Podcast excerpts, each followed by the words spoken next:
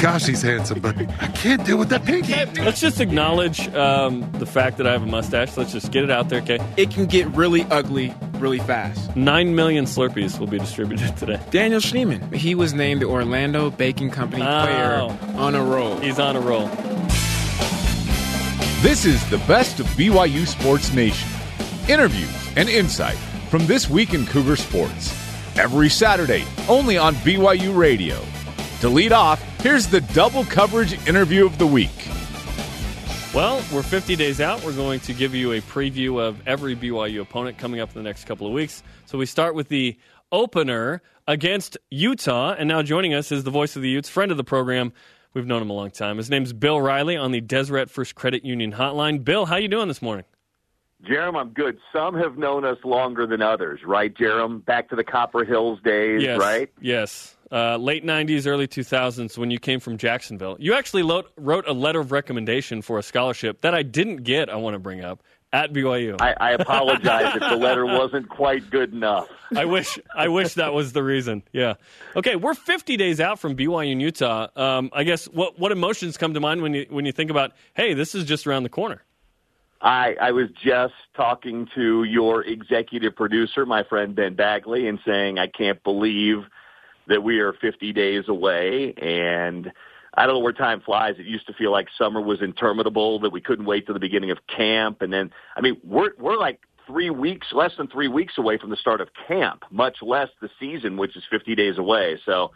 I, I think it's great. I don't know about you guys. I, you know, I, I love the fact that the game's the first game of the year now. I know a lot of people say, "Oh, it should be at the end of the year," and I'm sure Brian feels that way because that's where it was when he played.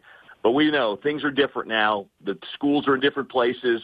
I just love the game still being played, and if it can't be played at the end of the year, play it at the beginning. We have all summer to hype it up, and and then you get it out of the way, and then you can turn your attention to other things, and everybody's healthy, and so I'm just excited for it. I, I actually like it to be in the, in the beginning versus the end of the season. Um, I'm with you, man. I think the biggest thing is is the injuries, right, and and the health. Um, I think this is a true testament of how good these programs either one can be or the, the hard work that they've done. You know, up until that point, um, there's no game film that you can really watch except for the previous year. Well, they Uh, just played hard. two games ago. Well, yeah, you know, but you know, when you have different coaches and players and things like that, there's It's all the same people. can- It's all the same people. You know, there's different little wrinkles and, and things like that. It's hard to really get a good grasp. Anyway, I do agree with you. I like it to be in, in the in the, the the very first game for end of the season. Now, when we think about last year, we almost had you guys. I thought the curse of Max Hall was going to be broken. Uh, we came back uh, down 20, uh, or, or you guys came back. You guys were down 20. Uh, were you a little bit nervous as the game was rolling out? Well, I mean, I don't know how you could couldn't be a little nervous. You're down 20 late in the third quarter. I thought that, that you know, I, was, I had Julian Blackmon on my show yesterday, and and I felt like the game maybe turned when he picked off Zach Wilson, but then BYU went right back down the field and scored again to make it 27-7. So, yeah, I mean, you've got your backup quarterback who's never been in that situation, got your backup tailback, and your defense, which has been lights out, has given up 27 points. So, yeah, there there, there wasn't a lot of. I mean, you guys were at the stadium that day. There wasn't a lot, whole lot of life in Rice Eccles Stadium, and there wasn't a whole lot of reason to think, yeah, things are going to be better. And then it did. Things kicked in. Jason Shelley started playing, and it, and it was it was a whole lot better. But yeah, that there was there were some nervous moments late third quarter, early fourth quarter last year, Rice Eccles. Let's talk about this year's group in 2019. A lot of preseason hype uh, for this Utah squad that uh, went to the Pac 12 title game last year, returns a lot of the major, major pieces. Is this the best team from Utah going into the season, in your opinion, in the Pac 12 era? Oh, there's no doubt about that, Jeremy. It might be the best team going into a season of the Kyle Whittingham era too, and that includes 2008, Ooh. the undefeated team. I, I just they they've never had more talent one through 85. Uh, even that eight that 2008 team, which was really really good, put a bunch of guys in the NFL. They weren't as deep as this particular team. And that was a team that got to play a Mountain West Conference schedule. It didn't have to play a Pac-12 schedule. And I think we saw it on, on display last year. We were just talking about the BYU game, but it was the Oregon game and the Colorado game before that, and then the Pac-12 championship game. You know, you play without your starting quarterback and you play without your all-conference tailback, and we're still able to get you know to get it done down the stretch. And I think that was a testament to the depth and, and the talent that, that Whittingham and his staff have recruited to. And coming back this year, I mean, there was a good chance that, you know, Julian Blackmon, Jalen Johnson, Leki Fotu, Bradlee Anae were all going to go play in the league. They would have all been drafted in the NFL, depending on, you know, what grade they got. They would have all been drafted. They chose to come back. Getting those guys back, getting Huntley and Moss back uh, with this football team are huge, huge boost to go with some talent that was already there. And I think the unsung move in the off season is the return of Andy Ludwig at offensive coordinator. You know, I've joked repeatedly that ever since Andy left after the 08 season 10 years ago, Kyle Whittingham's been in search of Andy Ludwig. and that's who he's wanted. He's wanted Andy. He has to be able to find him, and then Andy's cut. And that's, I think, one of the reasons why there's kind of been a little bit of a revolving door at offensive coordinator because Kyle knew what he wanted in an offensive coordinator. It was Andy Ludwig. And I think getting him back in Andy's style and his adaptive style, I think will be really good for this offense, really good for Kyle. But I think it'll be really good for Tyler Huntley too, because I don't think you're going to see him exposed nearly as much in in the spread offense as he was the last couple of years. He'll still be able to use his athleticism, but I don't think you're going to see him you know, as many designed runs as maybe there were in Troy Taylor's offense. Bill, in, in my experience playing uh, rival games throughout my whole life, didn't really matter about how good a team was, um, returning starters, players, um, records. We just completely threw them out the window because anything could happen. Um, with the hype surrounding this team and the talent that you just mentioned, is it safe to assume that as well going into this game? That nothing matters. I, that, that, I, have always said. Yeah. Go ahead. No, go ahead. No, I, I think talent. I mean, I, I do think talent does matter. I think that sometimes a rivalry game can be a little bit of an equalizer on an emotional standpoint or front. But but I, I do think talent. I don't think location matters. I've, I've never really thought that you know playing that game in Provo or playing it in Salt Lake City really matters. Whether you play it in Columbus or Ann Arbor or wherever it might be um, with rivalry games. But but I, I do think talent and experience matters, and I do think it matters when you've had guys that have been through the game before. Um, so I, I, I do think Utah has a, a talent advantage in this game, whether they come out and play to that level of talent. And I do think, Brian, being the first game of the year, we know this.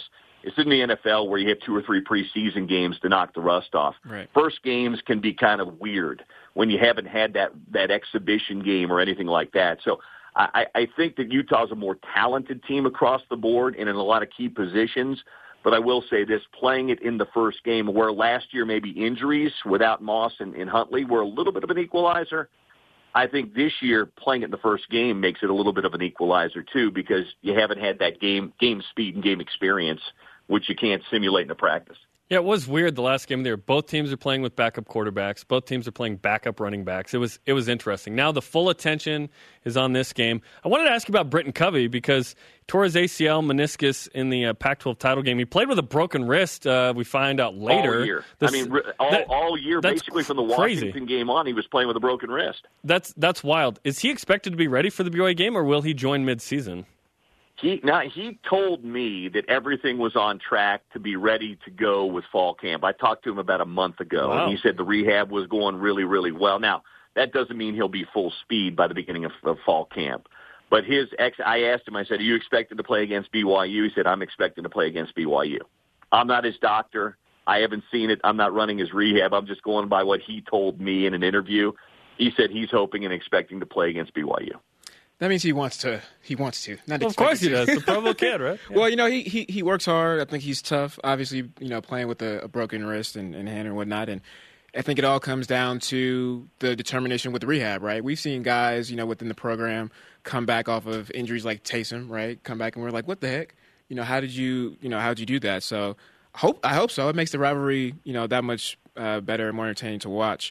Um, Bill, uh, today our our question of the day is, what are you 50-50 about uh, regarding the, the BYU football program. Uh, so we'll ask the same question to you regarding uh, the Utah football program.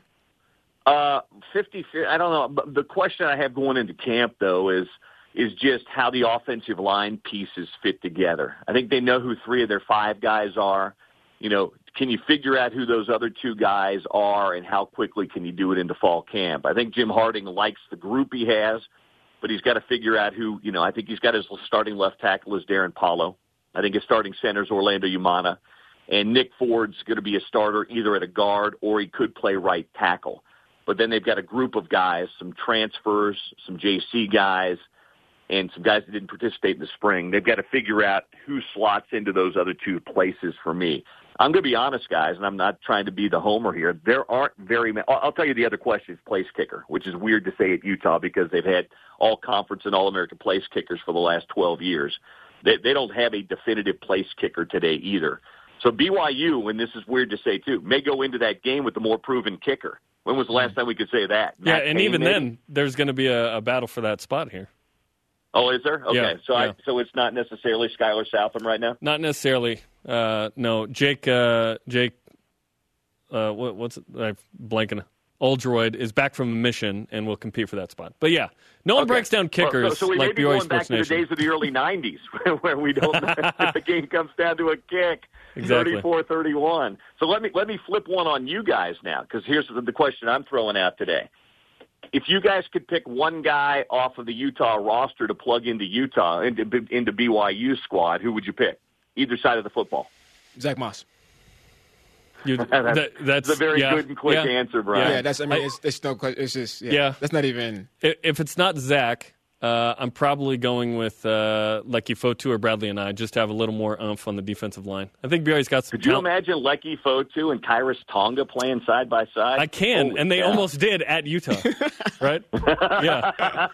Uh, I want to ask Here's you. the, I, I'm yeah. going with Brady. I, I'm going with Brady Christensen, and I'm going to play him at right tackle. Mm. Yeah. Yeah, he's yeah, Yeah. freshman All American, graded out really well last year. Fantastic. I want to ask about the Yeah, I, defense. I just like him because he's got reps. The guys Utah might have, you know, I think Utah's got some guys, but Brady's a proven commodity, and I think he's got a huge, bright future BYU. Don't you guess? yeah, he could be a four-year guy that's playing the NFL. Excited about him. So defensively, that defensive line: Fotu and I, Penisini, awesome. Um, on the back end, Jalen Johnson, Julian Blackmon, fantastic. I guess the questions defensively for Utah might come at linebacker. Obviously, Francis Bernard there, Mika Tafua, a couple of uh, kind of former Cougs in, in a way. Um, who replaces Cody Barton and Chase Hansen at linebacker? Well, it's going to be Francis is one of those guys. We all kind of thought Francis would be the guy last year that Cody would start the year, but Cody was so he's so good. Francis ended up being the third linebacker, but it'll be Francis and Manny Bowen, and Manny was a two-year starter at, at Penn State. So um, those two guys. The third linebacker, it'll be interesting, but I think it's going to be Devin Lloyd. He was a freshman, a redshirt freshman a year ago. He's really, really good. Um, he's kind of a thicker, uh, taller version of Stevenson Sylvester. If you remember Sly from that Mhm. uh, 07, 08 Yep. teams who played for the Steelers for a little while. He's really, really good. So they've got three linebackers. Sione Lund, who was who was a Brighton High kid, went to Stanford's come back. He's working his way in at linebacker. They got a transfer kid, an LDS kid from UCLA, Mique Juarez, who Yep. was the number one linebacker in the nation a few years ago. Yep. He had concussion issues at UCLA. Never really got on the field. wasn't a Jim, he was a Jim Mora, not a Chip Kelly guy. Uh, if he can get eligible, he'll be in the mix. He may have some grade stuff that he has to finish up this summer. He may end up taking a year and a half, two to play, but uh, he, he'd be in the mix too. But but your two starting linebackers are going to be Bowen and uh, and Francis Bernard. Okay, good stuff. We look forward to uh, 50 days from today, BYU and Utah, Bill. We always uh, appreciate the time, and thanks again for your letter of recommendation. hey, anytime, Jaron Bryan. Good talking to you, and tell Linton that uh, there's no days off when you hit 50 Yeah. days. His slacking is really disappointing to me. Yeah, I was gone last week, so whatever. Thanks, Bill. See you guys. That's Bill Riley on the Deseret First Credit Union hotline. Deseret First, your values, your timeline, your financial future. Utah's certainly talented. Uh, that first game's going to be exciting. Yeah, I think uh, BYU's been rearing to go again. They will have played twice in three games, which is I awesome. I can't wait, man. Can't wait. That was one of our favorite interviews this week. You're listening to the best of BYU Sports Nation.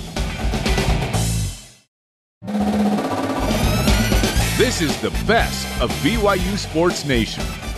If you've ever wondered if you could shoot under pressure like Jimmer Fredette or dunk like Mark Pope, Yes. You're in luck. Today's Between the Lines explores that with BYU basketball's Gavin Baxter and Taylor Maughan as they reenact a couple of Fredette's uh, great moments and their new head coach's most iconic moments. Let's go Between the Lines. BYU Sports Nation presents Between the Lines. All right, we're with Gavin Baxter and Taylor Maughan. What's up, guys? How's it going? Good. It's a rocket!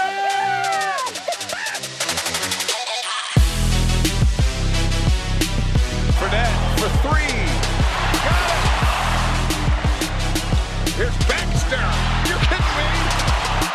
I want to know who was the player that you guys looked up to as a kid? Jimmer Fredette for sure. Really? Jimmer Mania was, was crazy, and I was glued to the screen for every game, or if I could go, it's just the best best time ever. What's a basketball moment that you remember the most? It could be your own, it could be one in the NBA. I think we could stick with Jimmer um, when he hit the half court shot against Utah. I just remember Greg Wrubell calling it on the radio, and I was listening to it on the radio, so it was crazy to hear. And I was just losing my mind, of course. Into Jimmer with four, and with three, and with two. Jimmer from 40 feet.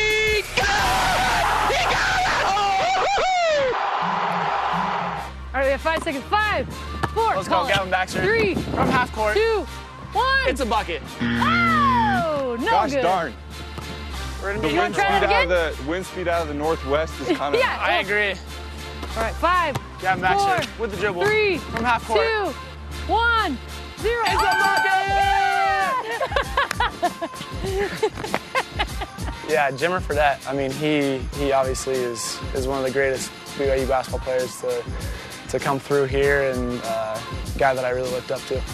Pull back between the legs, spin, The move, split the D. split the D, To the and lay. finish with the left. Yeah, that one's It's you too for easy. sure. That's too easy. Yep. Alrighty. Taylor from the right side, who crosses back, sees the big, splits the defense, and finishes with the left. I like that. Very good. How is it having Mark Pope as the new head coach? He just brings energy and passion, like you said, to um, not only basketball, but just kind of the the energy and environment around the team. It's awesome. Taylor? Yeah, Coach Pope's attention to detail is, is next level, and like Gavin said, the just the excitement and the energy that he brings to the gym is it's contagious. Have you guys seen any video or clips of his glory days when he played? Have you seen anything? I have not. I looked some up on YouTube. Couldn't find any, hmm. But I don't know. Man, you guys probably have some. We have some. Okay. We have some for you, and we want you to reenact it for us, all right? Where's Coach? Should be like the only white guy out there. Oh, there he is. Yep. Oh yeah. Oh my gosh, On his mad head. vertical. On his head. You could fit a sheet of paper under that. Thing. On his jumped head. Up, jumped up way so high, it's crazy. Here we go. Let's see this. Uh huh. Gavin with Yeah, some match great with moves up top. Taylor Maughan with the dime. I thought you were gonna windmill that one. That was Nope. good. Oh, the free throw. Free throws. Look at the hair. Highest percentage shot Where's he? Why is he holding the ball right there? Uh huh. Look at that. It's pure though. He didn't finish his shot though. I'm It gonna was tell pure. him. It was pure. They went in though. Can't argue that. All right, Mark Pope to the line. He's a decent free throw shooter. Great hair, great form. He squatted low That's on that. wow. Yeah. Yeah. He also did that after. All right, guys, after those reenactments, how do you feel like you did as a whole?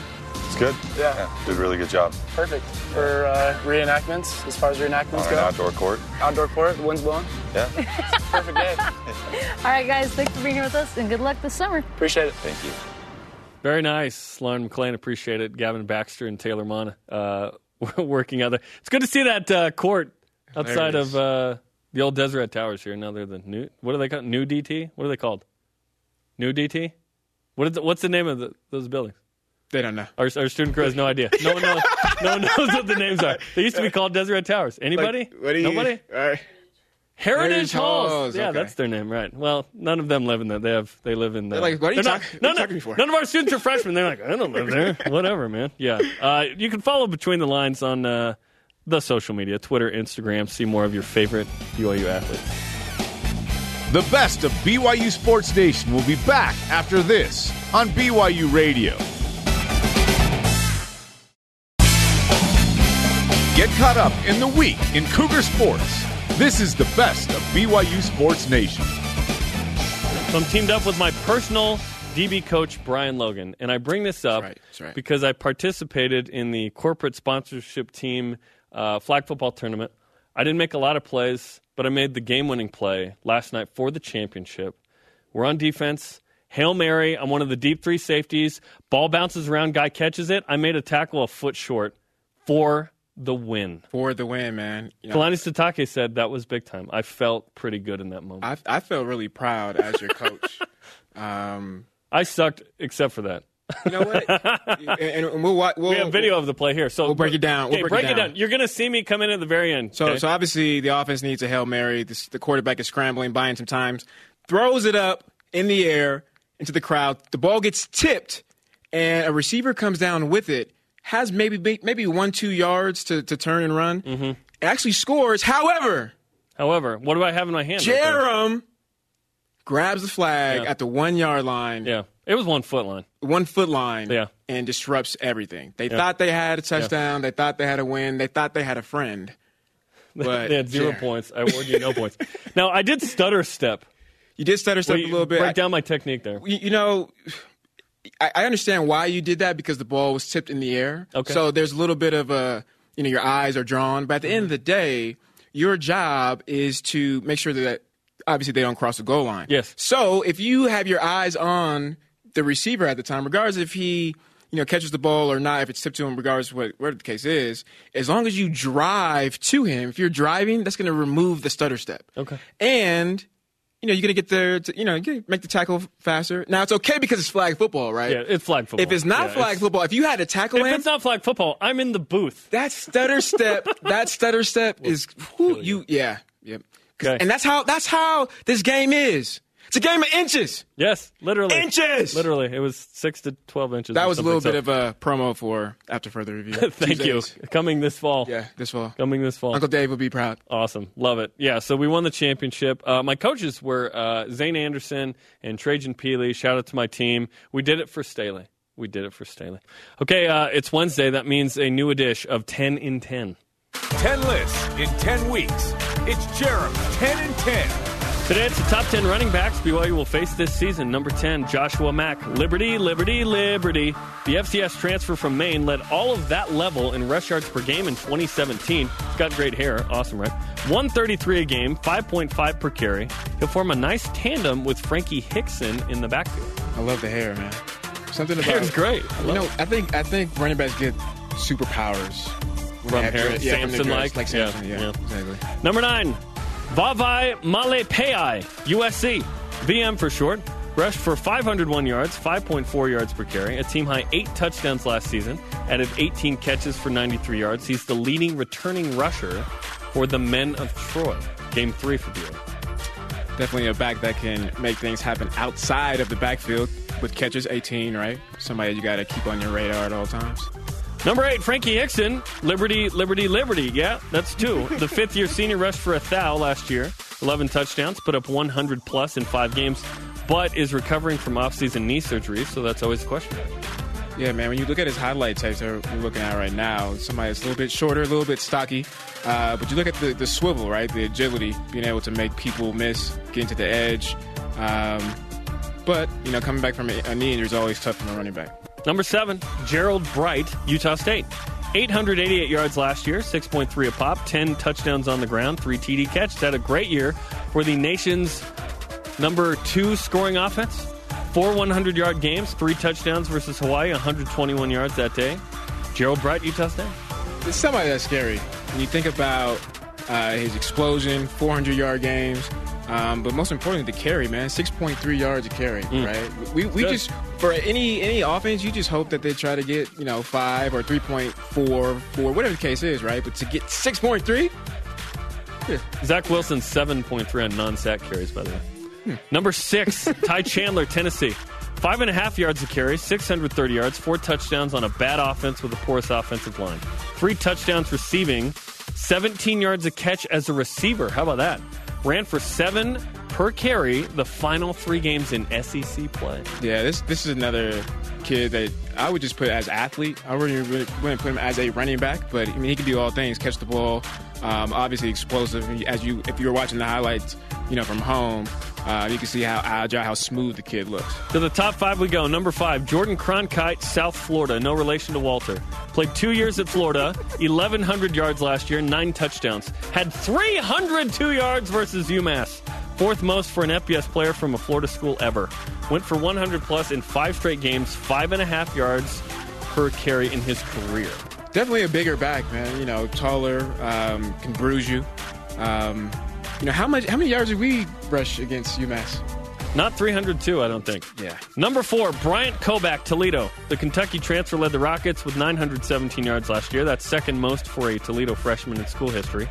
A MAC high 14 touchdowns, six yards per carry, and that was top 25 among 900 yard plus rushers nationally. Season high 192 versus Kent State. I like that you put him fourth, you know, especially being a freshman. Um, a lot of upsides, doing the, the damage that he did last year. Another year of experience under his belt. Spring, another camp. Look out. Number three, Juwan Washington, San Diego State. He was one yard shy of a thousand despite missing four games last year due to a broken clavicle. I broke my clavicle in fifth grade. Someone said, You broke your collarbone? I was like, No, my clavicle.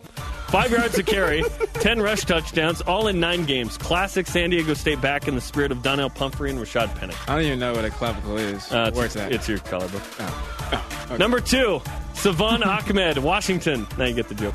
Ahmed rushed for 996 yards, 10 touchdowns, and 6 yards to carry over the last two years because he was the number two behind all time leading rusher in school history, Myles Gaskin. Ahmed will be a 1,000 yard rusher in the Pac 12, in my opinion. Yeah, he, he's definitely you know one of the scariest backs that BYU face. Uh, when you when you look at what he had, what he did in the production from um, a, a big time back like Gaskin, and then being able to just learn from him, right, and those reps.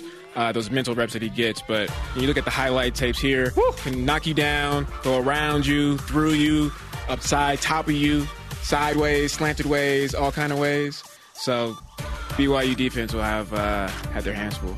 And the top running back BYU will face in 2019 is Zach Moss of Utah. He's a great back. Rushed for nearly 1,100 yards and 11 touchdowns. That was in nine games. He missed four games due to an injury. 6.1 yards per carry, 211 yards against UCLA, 160 against Stanford, touchdowns in eight of the nine games he played in. If he didn't have a serious knee injury, he probably would have gone pro. BYU will have a huge test in week one, and those are the top 10 running backs BYU will face in 2019. I think the thing I, appreciate the most about Zach Moss is uh, his, his footwork, man. He, he can make people miss while still going north and south. And he didn't play in the game last year. He didn't, and he didn't play. He was injured. You got you. You would imagine what what the difference could have been, right? So, but BYU had their chance this year. BYU was playing with its third string running back, by the way. Yeah, yeah, that was Because Squally Canada and Lopini Katoa were out. that wasn't that was on so the it wasn't just Utah playing with and, injured and, yeah. and he was on the defensive side, right? yeah, exactly. Uh, Matt Hammer. Yeah, exactly. Um, This is the best of BYU Sports Nation on BYU Radio.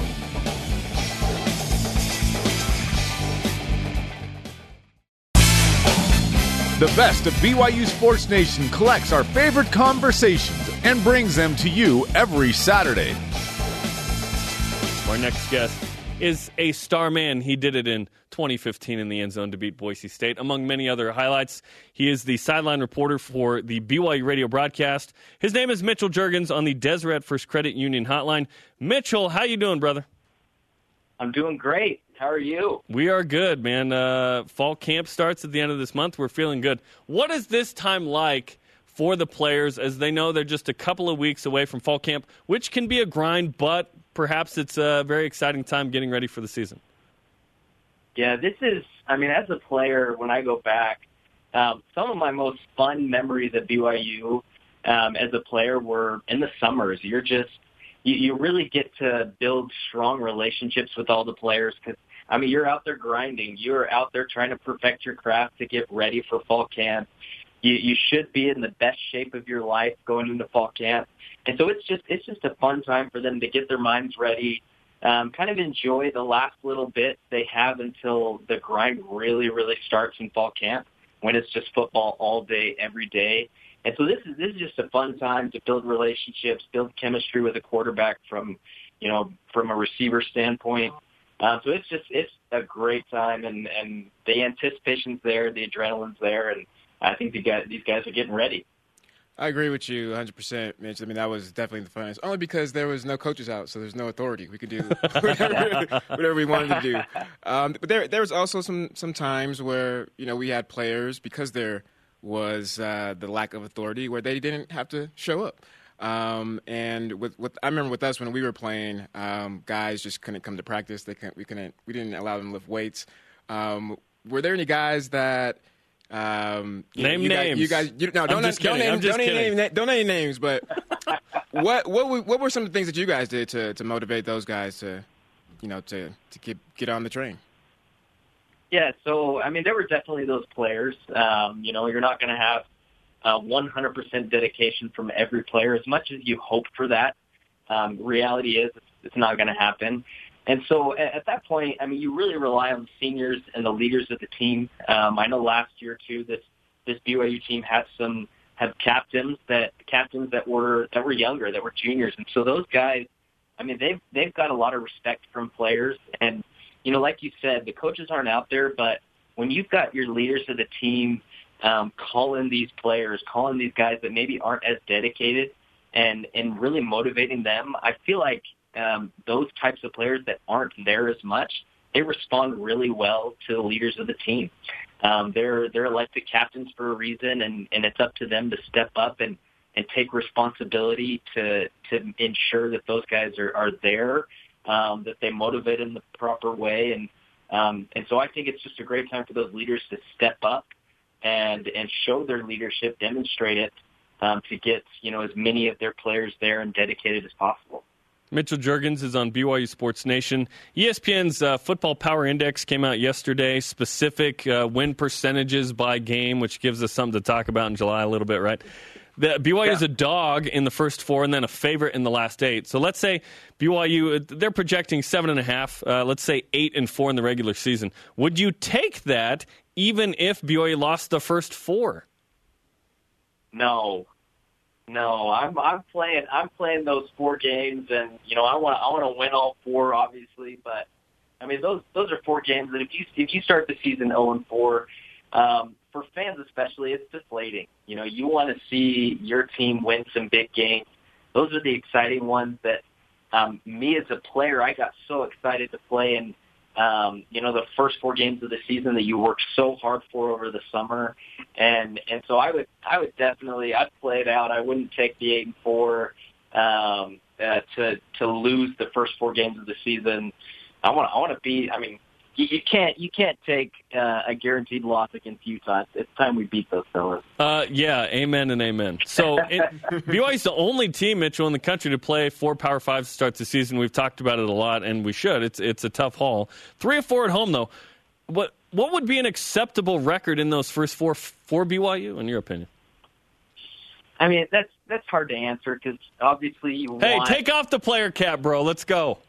you, you want four zero, um, but you know we you know we had this question. I I mean ba- back when I was a player, we we had you know front loaded schedules where um, you know it's like hey if BYU can get through September um, at three and two, or you know in the first four games they can just split them, go even two and two, then you know that's a that's that's a great start to the season, and and I think you know fans will be on board for that.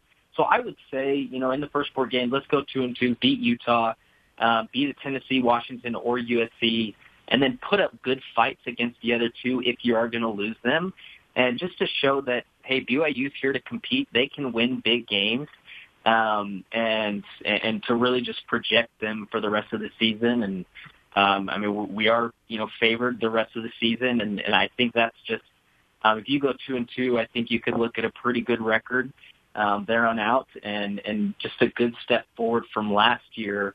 Uh, kind of just those stepping stones to to get back to where BYU needs to be as a program.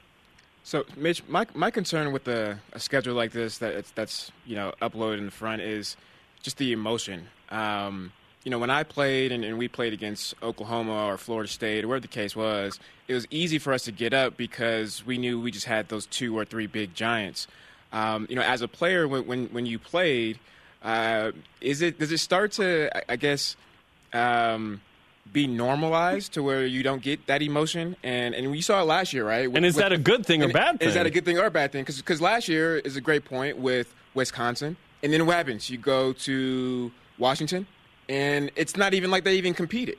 So you know, with your experience, um, you know, how did you how did you play, uh, and, and how were you guys able to to get up emotionally?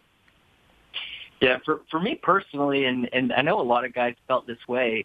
Every time you step on the field, I mean, you should have the mindset that I mean, this could be the last time I I play in a football game, and I'm going to give it my all. And and play like play like it's my last. And and so that's really the mentality that these players need to have because it's true. I mean, we beat Wisconsin last year. We were on a you know emotional high, you could say, and then you go into Washington and just get almost embarrassed um, with how that game went, and and a lot of that could reflect on we were just you know so pleased with the with the Wisconsin game that who really cares what happens after that, and that's just a mindset that the players cannot have um, going into the season, and, and it is difficult, but. You know, we talk of this this Power Five conference entrance, if we can get into a Power Five conference, but those teams, I mean, they're playing big game after big game, and if we want to, and if BYU wants to prove that they're Power Five capable, I think powering through these, you know, these front-loaded games to what um, really, if we're in a Power Five conference, what the entire season could look like. I mean, this is something that that the team has to be able to overcome, and and be able to have that mindset and uh, to know that hey, every game is a dogfight, and every game I've got to be at my best, and we've got to be at our best as a team uh, to compete um, in a Power Five conference. That's you know that's the destination we want to go to. That would definitely be ideal. Yet, I think if BYU goes 500, we'd all be happy, right? I feel like 2014 is probably the model for BYU football. And I've said, Mitchell, a bunch. I go, these schedules are too tough. I don't know what we're doing. If BYU doesn't win 10 plus, I don't think it matters nationally. In 2014, you you start the season 4 0 and oh are ranked 19th. You're an integral part of that there are two Power Fives there. You had quality Houston. Uh, you go to Connecticut on the East Coast and win big. I feel like that would be more of the model for BYU if they want to make a splash. Because right now we're talking about if you go 500, sweet. what we should be saying is BYU needs to start the season three and one. How do you feel about it? Given that you were on kind of the last team to to get out in front. I, last year was three and one, of course, but then you lose to Washington and Utah State. So how do you feel about it? Yeah, no, I I completely agree. You know, I want to I want to run the table. I want I want to win all four. Um, but uh, but yeah, I mean, with that said, it, it's true. If you want to make a statement, if you want, if we want to put BYU back on the block, it's, the the mediocre two and two just it isn't good enough. Um, and and so I, I completely agree. I think if BYU goes three and one, if they can go four and zero, then they're in some serious conversation for, you know, is this the BYU team that that's um, that we've kind of let go of in the in the past. And you know, I was on that 2014 team, and and that was a fun ride. I mean, we went four and zero, and and it, it's just fun to be a part of as a player. You're um, you're you're laughing more in the locker room. You're you're smiling more. Guys are guys have more of a pep in their step, and and it's just it's just a fun time. And and I definitely think that that's I mean that's the goal. And um, I mean, it's definitely doable. They've got some great athletes. We saw great promise at the end of the year last year with Zach and um, in the offense and the defense coming alive. And so they've got the pieces, and you know, it's just up to them to put it together and and make a nice little run in, in September. It reminds me of uh, what Broncos used to say to us that you know winning is fun.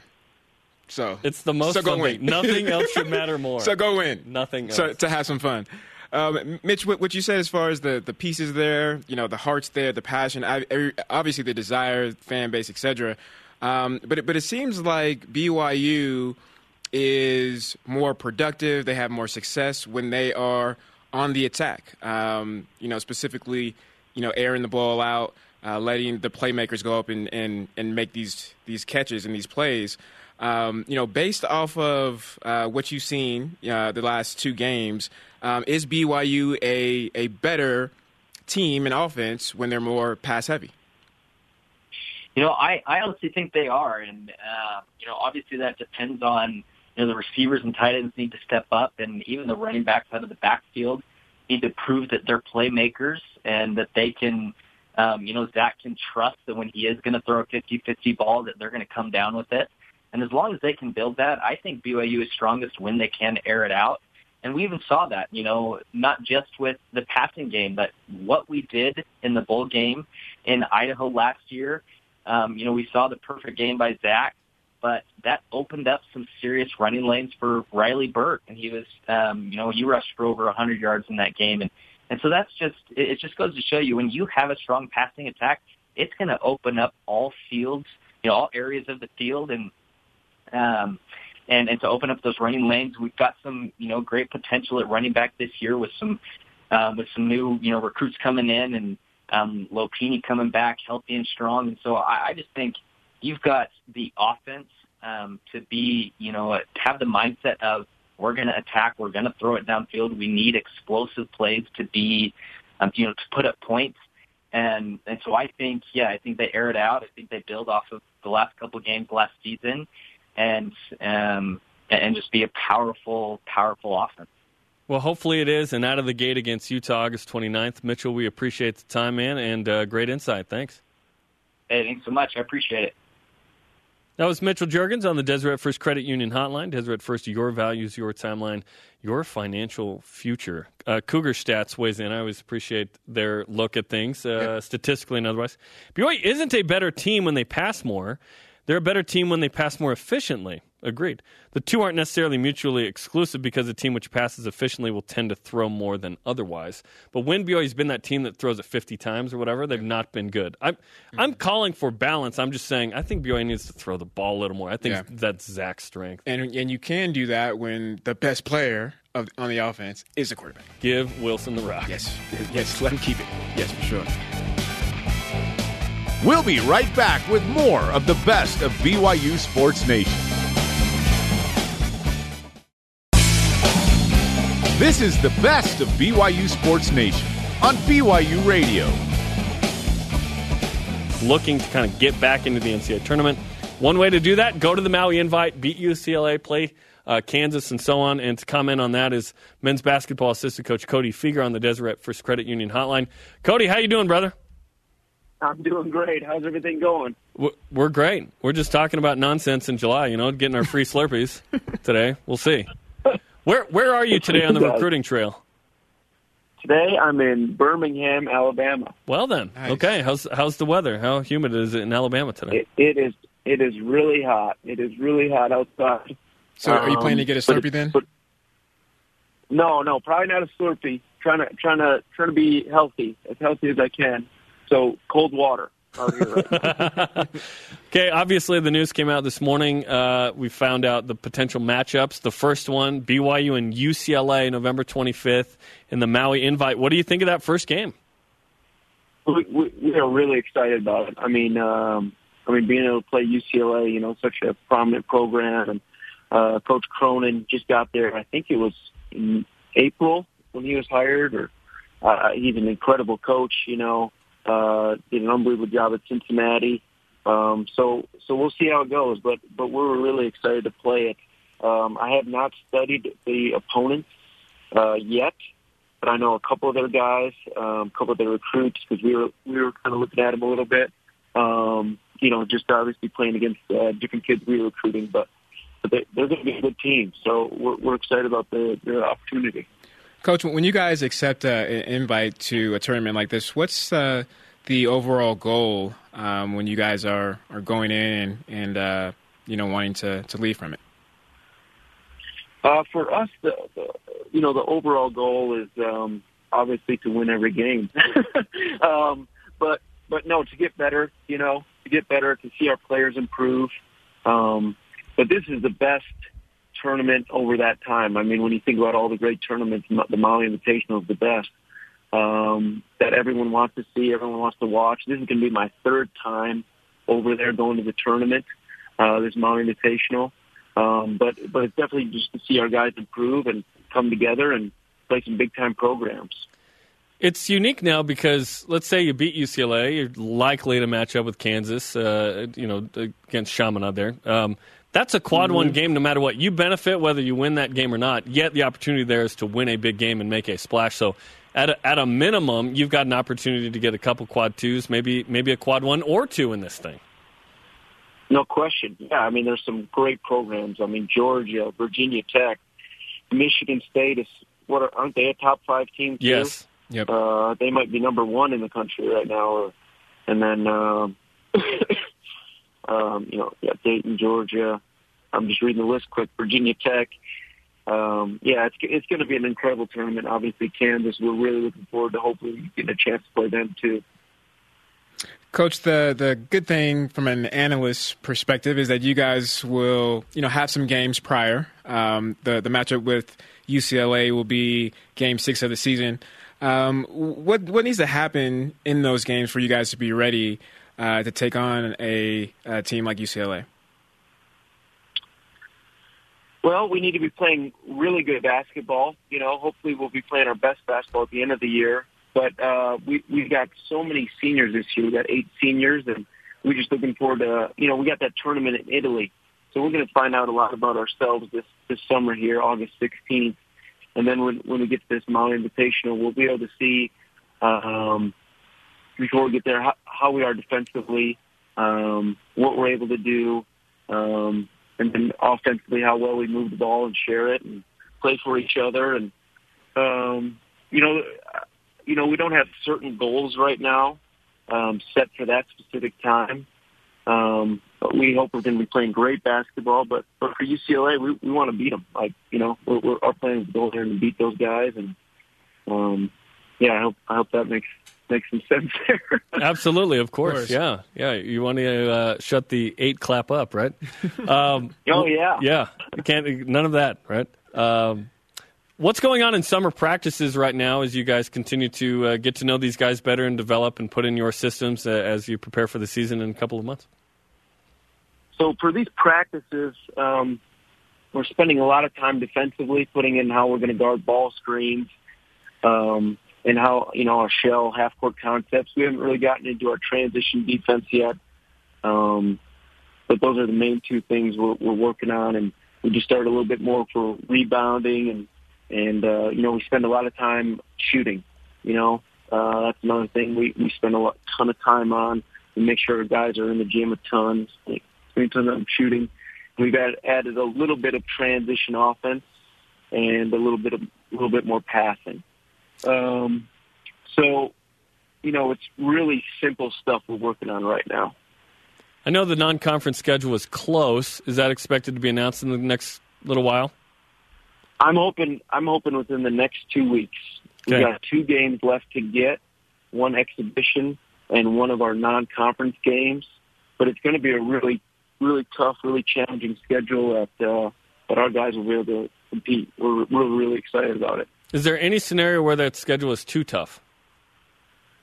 Uh, I, don't, I don't know. I, I don't think so. With with with our eight seniors our you know, our older group, uh, you know, they've been doing this. They know what the challenge is like. You know, if we had freshmen and sophomores, I'd, I'd be a little bit nervous about it, but we got some older guys that, that are ready to go, ready to compete, you know. You know, Jake Toolson graduate transfer, Yoeli coming back, TJ's going to have a heck of a year, Nick Emery, you know, and then then our sophomores, all those guys are stepping up. You know, Zac Seljaas has had an unbelievable summer so far. So has Dalton Nixon. Um, so we're we're really excited about this group. What's exciting? We can't wait for that. We know the matchups in the West Coast Conference. Don't know the dates yet, but uh, we look forward to it. And uh, good luck in Birmingham, Alabama, on the recruiting show. Eat some good food, man.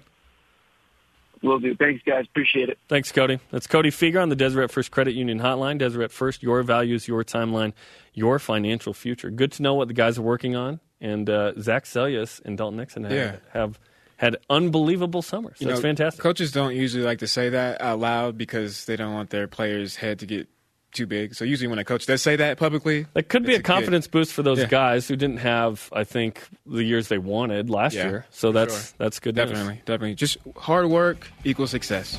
That's the formula of life. Just Amen. remember that, Jarom. Amen. The best of BYU Sports Nation. We'll be right back.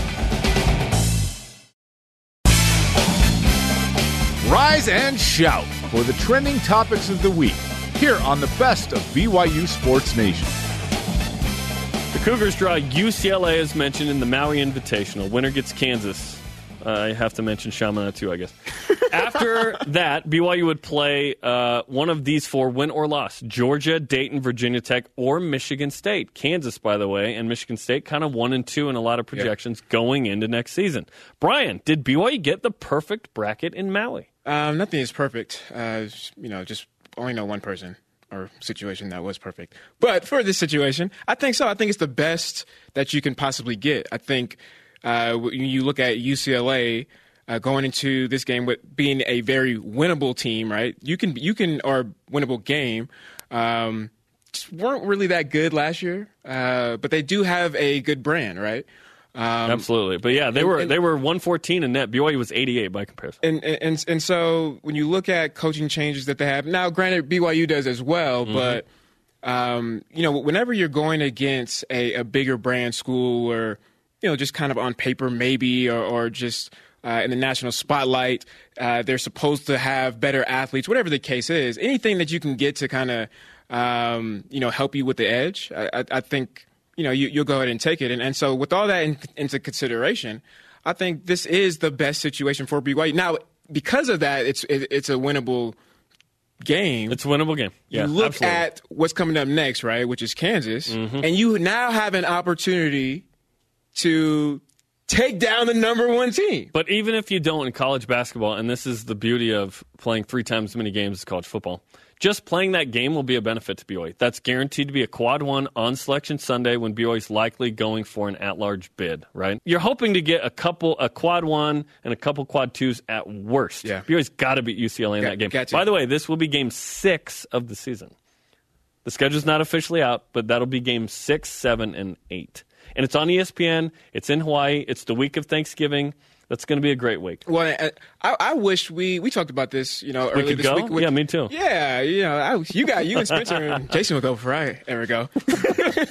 but but we talked about this with with football, right? And the the Utah game, and, and we wish that we had some type of exhibition. We love that it's the first game, but why can't we play like a junior college team or something like that just to kind of get it? You, You know, some It's called an FCS yeah, team. yeah, Idaho but, as, but not as a first game, right? And so well, you to- could. but- BYU's choosing not to. but you you kind of have an opportunity to iron out some of the wrinkles, right? In game like situations. So you kind of get all of that to prep for, you know, this stage. Oh, the summer's ripe with projections and prognostications as we look ahead to one of the main points of, of life, mm-hmm. the football season. Ball is life. ESPN's Football Power Index is out. Numbers crunched by nerds to give a predictive look at the season. We love nerds. BYU's an underdog in all four of the first four. In fact, a dog, as in only one game, has BYU with a 40% or a better uh, chance of winning. It goes 40% against Utah, uh, 19% against Tennessee, 45% against USC, and 36% against Washington. Is that completely unfair that BYU's a dog in the first four? Um, I think it's fair. I think it's 100% fair. When you look at the metrics, right, and the numbers and, and how the nerds come up with these stats, I think I think you com- it's it's very easy for you to compare and to calculate and crunch. Um, you know, I think that there's certain things that you can't measure and, and algorithms can't uh, take into account as far as maybe injuries happening prior. Um, Right, but as it home, stands. home, yeah, but as it but as it stands, but as it stands, it's fair. Okay, I I think it's fair that BYU is not a favorite in any of the four. I, I don't think BYU should be a favorite in any of the four. This is a seven and six team that returns a lot. They certainly should be better, but Utah and Washington, BYU should be a dog and a big dog. Tennessee, nineteen percent. You're telling me out of the first four. The worst win percentage chance BYU has is at Tennessee, the second worst SEC team in the last two years. Arkansas is the worst. I don't get that number. I don't get that at all. I think that's BYU's best shot at, at winning one of the first four, perhaps, right? I think perhaps USC is that one. We're always scared of USC speed. Like USC could be a 10 win team, poof, like that any year. It feels like if they just get their stuff together, they could be good. I think the Washington game is the least likely for BYU to win because of where it stands and who they are. Yeah. It's the fourth Power Five game in a row. That's tough. BYU's man. losing that game if it's a mediocre Power Five, just because of the pounding BYU will take. Maybe in the if first it, even four. if it's a top first G, three, if it's a top G five school, let's say like a Boise or whatever the case is, it's they still have it. That- it's still it's still going to be yes, hard to win. yeah, absolutely. And the top G fives are middle of the pack Power Five equivalents in terms of how they play. Um, Right, right. I- yes. So you're telling me that. BYU has a three times better chance almost to beat USC than Tennessee. You know, so like when- that is stupid. When, no, when, when, when, no. I, when I played, and, and even a little bit after that, when when BYU went independent, and we would look at the schedule, and when we would see a, a team like a Tennessee, or how about a, like a like a Ole Miss, right, Mm-hmm. or uh, Mississippi State, we as analysts, as as fans, as players, we go in looking at the schedule like, oh yeah, we can, we can win this game. That's one. And- that's one of those and games. you could because it was one of mm, I don't know two good non-conference games. Yep. Now BYU has all of them non-conference. Yeah. and they're all tough and they're all in a row. So it's it's just hard. But what's the highest win percentage out of those first four? That's our stat of the day. It's the BYU Sports Nation stat of the day. It's USC, 45.4%, the highest win percentage BYU has in the first four games. So ESPN says uh, in the FPI or Football Power Index, the best chance of winning against one of those first four is USC. I, I, I mean, on paper, I get that one. I get that one. Yeah. Utah's going to be tough, but look, 40%? To me, that's interesting. Utah, man, I thought that you know how I feel about rivals. Yeah. It is you throw everything out the window. Well, Utah would argue that you can throw your chance of winning out the window. Well, you right? know what? I was it's- in the last team that beat Utah, so I could talk as much smack as I want to. That's exactly right. and it's pathetic that you were on the last team. Come on. I still, hey, Yeah. that's something to hold on to still. Yeah. Uh, but first, how many days until the first game again? Countdown to the Utes. 52 days. 52. Number 52. Our boy Trevor Matich, center on the national championship team, All American, played in the NFL from 85 to 96. Trevor's the man. The man. Joined us like in Nashville, uh, what, seven weeks ago? Really? Yeah. You guys had some nice. That when you guys had the dinner and you guys were sending us pictures of He- the food and the plates? He wasn't uh, there for that, but we wish he was. That's yeah. That's I still remember. My, I'm getting hungry just thinking about it. 51 days. Hey, tomorrow is 50. How about that? Does it feel close? You feeling good? Yeah, I feel. I just count down the days, man. I can sense it. Like like in Provo, there's a little buzz. Like mm, fall camp. Yeah, yeah. go. You know what? It's it's it's different. When I see red, like my senses are heightened. I'm on I'm on alert. Not because it's just red, but Yeah. it's it's like I'm like well, you know. And then, and then when I see somebody wearing a Utah shirt, I'm talking smack. You know, I'll be in line at we could at, at the grocery store getting food or whatever. I'm like, you guys are going down. 50 days. Bring on the Utes. 49 days. Seven weeks from today, we'll have a two-hour countdown to kickoff on BYU TV starting at 8 Eastern. It'll actually go two hours and 15 minutes. Uh, what? I've been waiting for this my whole. and of course, BYU Radio. They always go two hours. Yeah. I'm so excited. Good job, man. Very nice. Good job on doing that. I appreciate you more than you know. Well, we'll see how it for goes. that. Stay up to date with The Countdown.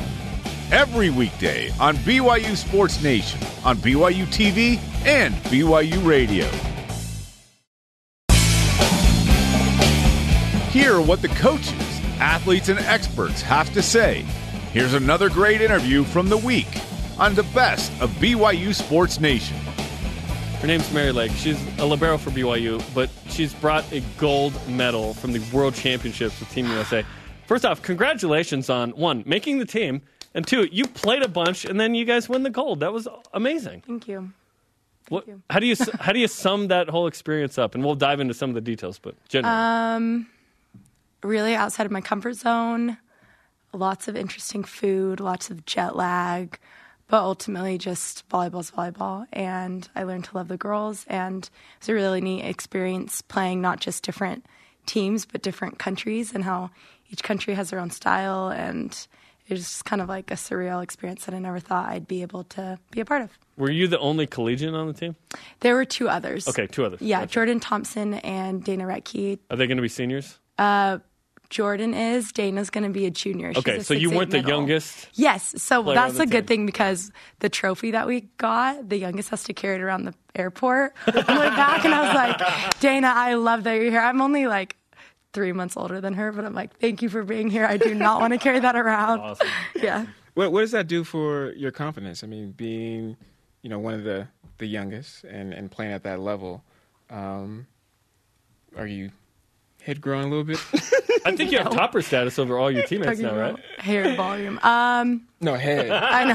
I'm like, thanks. What kind No, you Yeah, no, I'm just kidding. Um, I think it was just a different perspective of like a different level of volleyball, and it showed me the things I really want to get better at. And I don't know. I don't think anything ever really puffs up my confidence too much, but it was cool realizing that these girls want me here and that the mm-hmm. coaches want me there and that they think I have something to bring, which I never really thought I would at that level. And so that was an interesting experience, but it it does make me like anxious and want to come back and be with my BYU team and get to know them and to start playing with them. So I know there's work to do in this in this vein, but this sets you up to potentially make the Olympic team, does it not? next year? Um, To be in the mix, at least, right? yeah, just be considered as cool. So I don't know. I don't know what their coaches are thinking, but You're, you're being low key about it. Mary Lake is going to have a chance to go to the Olympics next year, and it's going to be awesome. Um, okay, let's dive into the whole experience. So, uh, walk us through which countries you went to again. Okay, so we went to Bulgaria first. Love Bulgaria, big fan. Um, and then Italy, and then China. Oh no, and then Lincoln, Nebraska. We flew back. And incredible crowds, right? Yeah, Nebraska. What Nebraska, Nebraska- does with volleyball is awesome. Yeah, incredible. And there were a couple Almost as good as what we do. not quite as good as what we do, but there are a couple girls that were on the team that are kind of like they call one of the girls Gov Jordan Larson because like, she's governor Oh, of nice. Nebraska. Like Like, everyone, we went to the coffee shops and people were. It was a really cool experience, just how great of a fan base they had. Um, and then we went back to China. We went to China, and then Russia, and then you get a week off for the finals, and then we went back to China for the finals. Okay, in the midst of this, something happens with your passport. Tell us the story. Because you you weren't on the team the next week, and we thought, oh, she's getting a break. That wasn't the case. So we flew from, oh, this is such an embarrassing thing. we flew from China to Russia and I got, got on the airplane and I had my passport. And then I got off the airplane. We take a shuttle to customs and we're on the shuttle. I'm not, my zipper's undone on my backpack. Not sure if it got stolen or if it got left on the plane. But either way, my dad always, whenever I am sad about it, my dad's like, either way, it got stolen. So don't hate yourself True. too much. But so I was in the middle between Russia and China, and I, it's like I hadn't gotten into Russia yet, but I had exited China. And so the Russian airport was telling me I had to go back to China alone, and they were making like my coach and everyone go through because they were like, you have no problems, you have to go. And so I wait in a Russian airport all night alone and sad. It was like sad music in the background and but and then I wake up in the morning and they're sending me to LAX. So that was the story is I went to LA and I trained with the coaches there. I got a new passport, long messy thing and then I went back to China. What was that like emotionally? Like kind Do of. I look? Do I that's why I was shocked about the hair thing because if anything, it's like a lot has fallen out. You're alone sleeping overnight in a Russian airport. yeah, it was an experience. I definitely like grew up a little bit. Maybe I'm not as chipper as I used to be. I'm just kidding. You've seen the world. You've been. yeah, it That's incredible. Just like a lesson to everyone out there: don't lose your passport ever. Um, but it, I probably should have had better handles on it. But it was. It reminded me that I wanted to be there and I wanted to be with the team. And the girls were telling me they missed me, and I missed all of them, and so it sucked. But live life, and yeah, that's wild. Yeah, Yeah. that's, That's really that's, wild. that's crazy. Out of all the places that you traveled, which one really sticks out to you the most? Um, I so how the tournament works is they have a roster of like 24 and they brought younger girls to play and then you bring in new ones and you switch out just so that the tournament's not all that long and that hard on people. I was there for 7 weeks and the libero was liberos were there for the whole time but um so the first week was with younger girls and we were in Bulgaria and it was the first time we had been on the tournament and it was just kind of like we look back and have a list of memories that we loved and in Bulgaria we went outside of the hotel everyone was outside and there was kind of like a center and there were kids running around and so that aspect really sticks out in my mind. Italy was Italy. It was just like grand and I'd never been before. Um but yeah, every place has something. I just have like really good memories of the first couple weeks because it was fresh and it was new, and I really loved the countries. So We're talking to Mary Lake, libero for BYU and Team USA, and it would have been amazing had you not even made the final, not won anything. Like it still would have been cool, I think, in a lot of ways. But you play Brazil in the final, you go down two sets to none, and you win in 5-15-13. Describe the drama of winning the game. the drama. Well, it's funny because anytime you play a team like Brazil, which is kind of the rival, right? Like they're yeah, really and they're good. they're really good and they have a lot of they play with a lot of emotion. And so when they're on they're really on and you have to like figure out how to manage them. And it took us a little bit of time to like figure that out and to work through some of our kinks. But I just remember even in the third set I just we all had this feeling like we'll be fine. We just need to get our stuff together. And we did. And I just keep reliving the last couple points of the fifth set, and it was like, what's happening? Like, what just happened? It felt like the game went by really quickly because we were just down, and then we came, started playing better, and I look back and I'm still kind of like, I can't believe that happened. Like I'm talking to the other girls, and we kind of have this view of that was like a dream. So And you had your Sprite amid their champagne. Yeah, I still celebrated with some bubbly, just not some fermented bubbly. Good for you. Good for you. Let's, What- can, can we can we see this? Yeah. Can I touch it? This is the hold it? They v- Volleyball bring it. Nations League gold medal. Yeah. Mary didn't bring this in. We asked her to bring it in. Your coach was Karch Kiraly, the Michael Jordan of volleyball. Yeah. One of your assistants is Lucas Slabe, former player and assistant coach here. I Like, love so Luka. fun, right? Thank you. And You and can wear meanwhile, it if you want, you can put it on. It's kind of heavy. Watch Heather it. Niding and Kennedy Eschenberg and Roni Jones Perry getting Team USA Yes, experience. And so you, awesome. uh, everybody coming back, but RJP really exciting. Congratulations, Brian. Give it back during the break. She said I could wear it. Yeah. I'm wearing Well, d- during the break, yeah. I had uh, I had Oh, Guard it? Young's silver medal for like a whole afternoon one time randomly. Oh, wow. Which He trusted kind you of- with that? I don't know why.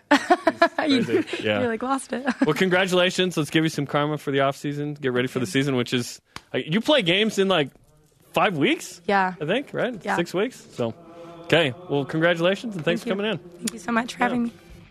The best of BYU Sports Nation will be back after this on BYU Radio. The best of BYU Sports Nation collects our favorite conversations and brings them to you every Saturday. His name's Blaine Fowler, BYU TV uh, basketball and football analyst. Blaine, great to have you on set. It's good to be here. Summertime. We're getting ready for football. We, we can talk basketball. Wait, yeah, let's let, let's talk about it, and let's go there right away. What's your proudest moment to be a BYU Cougar ever? Obviously, I have a little bit of personal tie to the 84 national championship team. So I think that game against Michigan, even though Michigan was, they were a great defensive football team. Preseason, they were really, really good. They had a lot of injuries on offense. Jim Harbaugh is an Jim was out. dude on Yeah, the Jim was out. at the time. So, but uh, there's a moment in that game that is just vivid in my mind. So it wasn't a play that I that I actually played, and I had just thrown a completion for a first down, and they were measuring it. And I remember in my head thinking, you know, my dad always told me to enjoy the moment. So. In front of 70,000 people at Qualcomm, we're playing for a national championship. I'm in the game. I step out of the huddle and I just go just like this. And I, I did a full 360 and looked at the whole crowd and I went, man, this is really cool. And I enjoyed it for a minute, and I thought, no, I got to get back to it. And then Glenn Kozlowski was running in with the play. we got the play, and we ran the next play. But I'll always remember that. That I remembered what my dad said. You got to enjoy it when you're in the moment. And most of the time, we don't think to enjoy the moment. But we had a little pause in the action, and and I remember that in my head. Dad said, and I was like, so I'll enjoy the moment. I, re- I remember it playing. That's a, it's a it's a it's a great story. I my 360 view. Uh, so mine was uh, obviously the win with with Oklahoma against Oklahoma. My 360 view was different. When I walked out, I remember seeing a small little blue sliver right of crowd, and I was like, "Mama!" And then I kept running and kept looking around, and, I, and it was all red. oh yeah. And I was like, "Oh my gosh, we're gonna lose."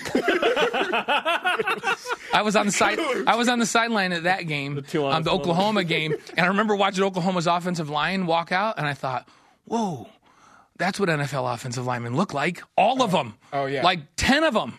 And and I'm thinking, man, I don't know if we stand a chance against these guys. all, and, all, all, all of the, Even ranked 20. and and we played them, you know, all, all toe the, to toe. All the, the the junior college transfers huddled up and said, "This is very scary that all of the DB, all the corners and the DBs are literally three feet taller than all receivers." Yeah, it's, it's, it was great. Literally three feet. the, Thank the, you. the, the scary moment for me was we were coming out of the tunnel. We had already done our warm up, and you go back in, and then the crowd started to fill in at Georgia between the hedges. We're playing at Maybe Georgia. two. Herschel Walker in that group. Steve Young's playing. He's a young quarterback. He's going to throw a bunch of interceptions in that game. Tom Holmoe's gonna have a right. Tom six Holmoe's going to and almost get caught by Herschel running down, but um, didn't. but I remember coming out the last time, you know, before kickoff, and the place was full, and I could hear this like dull, like, ah, shit, ah. I'm like, I lean to Robbie and I go, what are they saying? And it's getting louder. Ah, dog meat, dog meat, dog meat. And, and I, and, and I kind of got the chills. I'm like, oh, that's really cool. And I remember thinking, this is big time. And I was the young, and I'm like, man, I'm glad I'm not playing tonight. this is scary. It's scary. You're a so- you're a redshirt freshman, I think. Yeah, and you know what? We played toe to toe with them in that game. Like we lost by on a, on a last second field goal by Tony Butler, who kicked for the Bears for a long time, and and, and Steve had a, struggled in that game through a bunch of interceptions. He was growing up at that time. Junior Steve. Yeah, and uh, but we stood toe to toe with those guys, and so you know B- BYU's capable of playing. You know, you guys won that Oklahoma game. We stood toe to toe with Georgia in that game. I mean, l- look at just hey, Wisconsin on road, Texas you know. and- and and so so BYU's very capable of standing toe to toe with those types of teams, and you remember those games. Those Yeah. are memorable games. That Oklahoma game, I didn't play. I was on the sideline, but I remember it well. You're saying, "Oh shoot, we're going to lose," and then Max is running. Hall is running in at halftime, going, "We're gonna win." Yeah, at that so at that yeah. point, are you feeling that same vibe as Max? Oh, oh at yeah. halftime of Af- Oklahoma. After after the second series, we, I think we went. The first one they, sc- they got a, f- a first down. The second one, I think we went three and out. We came back and we are like, oh yeah, we're gonna win. And So it, it changed. Oh yeah, Got oh, out yeah, there, it changed. This is before the butterflies halftime. are gone. This is before halftime. You're good. We were like, they, we we were so prepared. It was crazy. We we already knew what they were doing. We were calling out their plays. I mean, the hardest part was literally hearing each other, just because that's how loud it was. Re- really good teams, and this is what I remember this playing. I remember it as they get ready for the big games now. Like Wisconsin is a perfect example of that. When you play great teams, they look at you on film and they don't do crazy things. They don't do trick plays. They go, "We're good enough to beat you. We're going to manhandle you at the line of scrimmage." So they typically line up and play football. And so if you scout them well, they're not going to do anything that you don't expect. You got to get up enough to stand up to them physically. And uh, and that's always been the case. When, when BYU steps up and plays these big, big name teams, they're not going to come and try to trick BYU. No. And so BYU's got to come with a few wrinkles of their own, and then they have to stand toe to toe. But- but see, this- you need a guy like Max, right? Yeah, you- Uh, that yeah. thinks that you can just win every game, like Max. is. You, got to have a leader to follow behind because once he, I mean, we felt that, but once we saw that, we were like, oh yeah, Max said it. So and he wasn't words; he was words and deeds. oh yeah, My favorite story. yeah, well, Max was just a sophomore, and Bronco was to- told me this story. It was like um, there was a game. I wish I could remember the game, but BYU scored, and then the other team scored, and then BYU scored, and then the other team scored, and then BYU scored, and the other team scored, and then Max was walking by Bronco, and I think he was a sophomore, and he says to the to Bronco, uh, "Do you think we might stop him at any time tonight, or we just need to Probably him?" Tulsa. Yeah, 07. and Bronco said his first thought was, "You," li- I, and then he thought.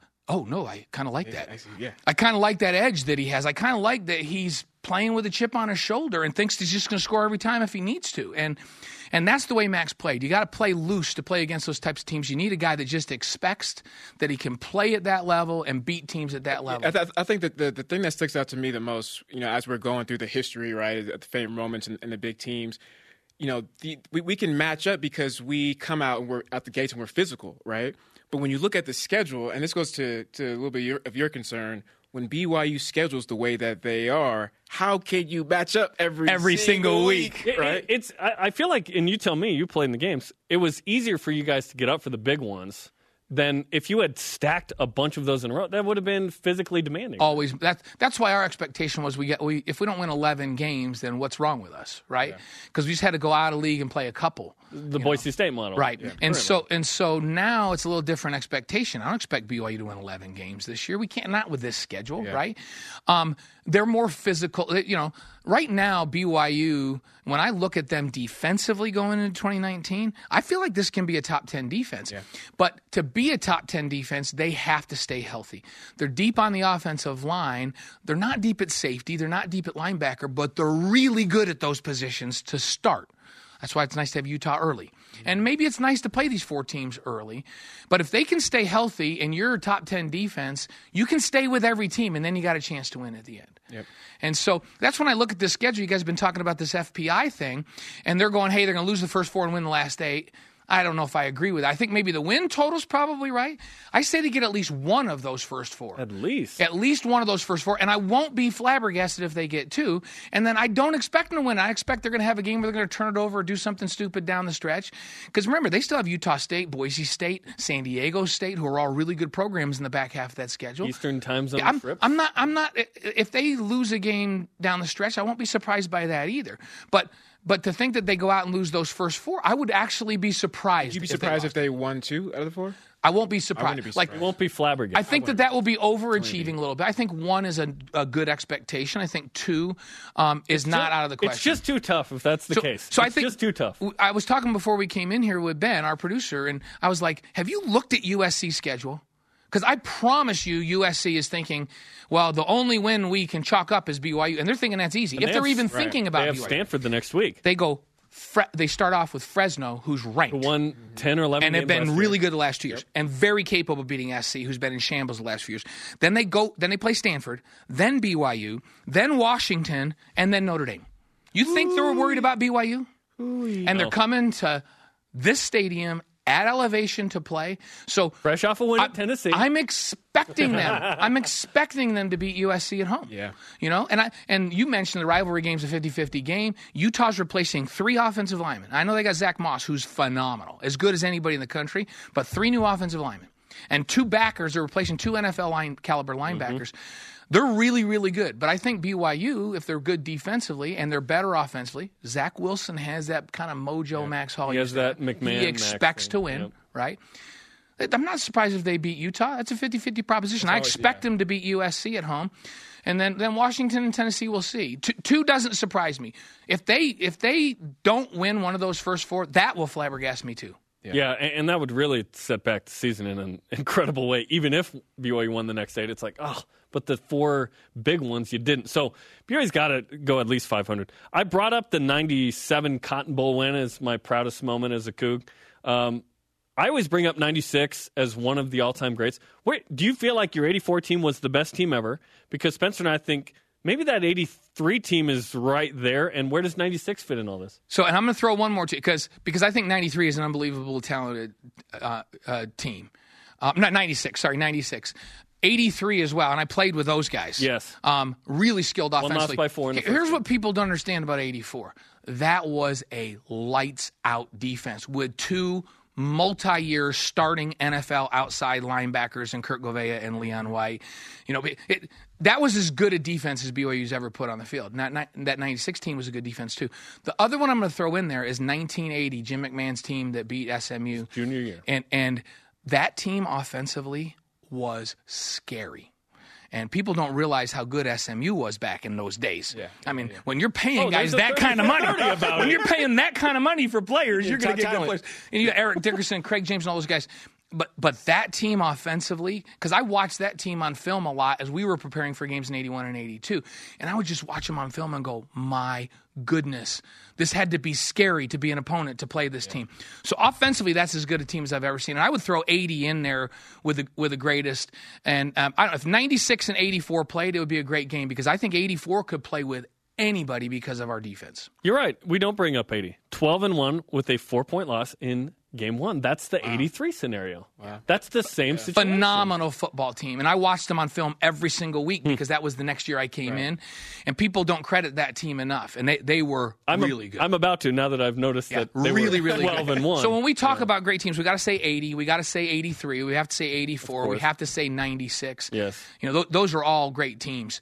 Um, and you know, you got to have one or zero losses to be in the mix. You have to, yeah. Yeah. You do. Yeah. The, And those- the two lost teams don't make it. yeah, those, those, those are all great football teams. Well, great stuff. Uh, we, I think we planned on other topics, but going down memory lane is nice, the yeah. best. You get And Bilo and I in here. and you- great Yeah. stories, great memories. Awesome. Appreciate the time. All right, guys. Thanks. Get caught up in the week in Cougar sports. This is the best of BYU Sports Nation.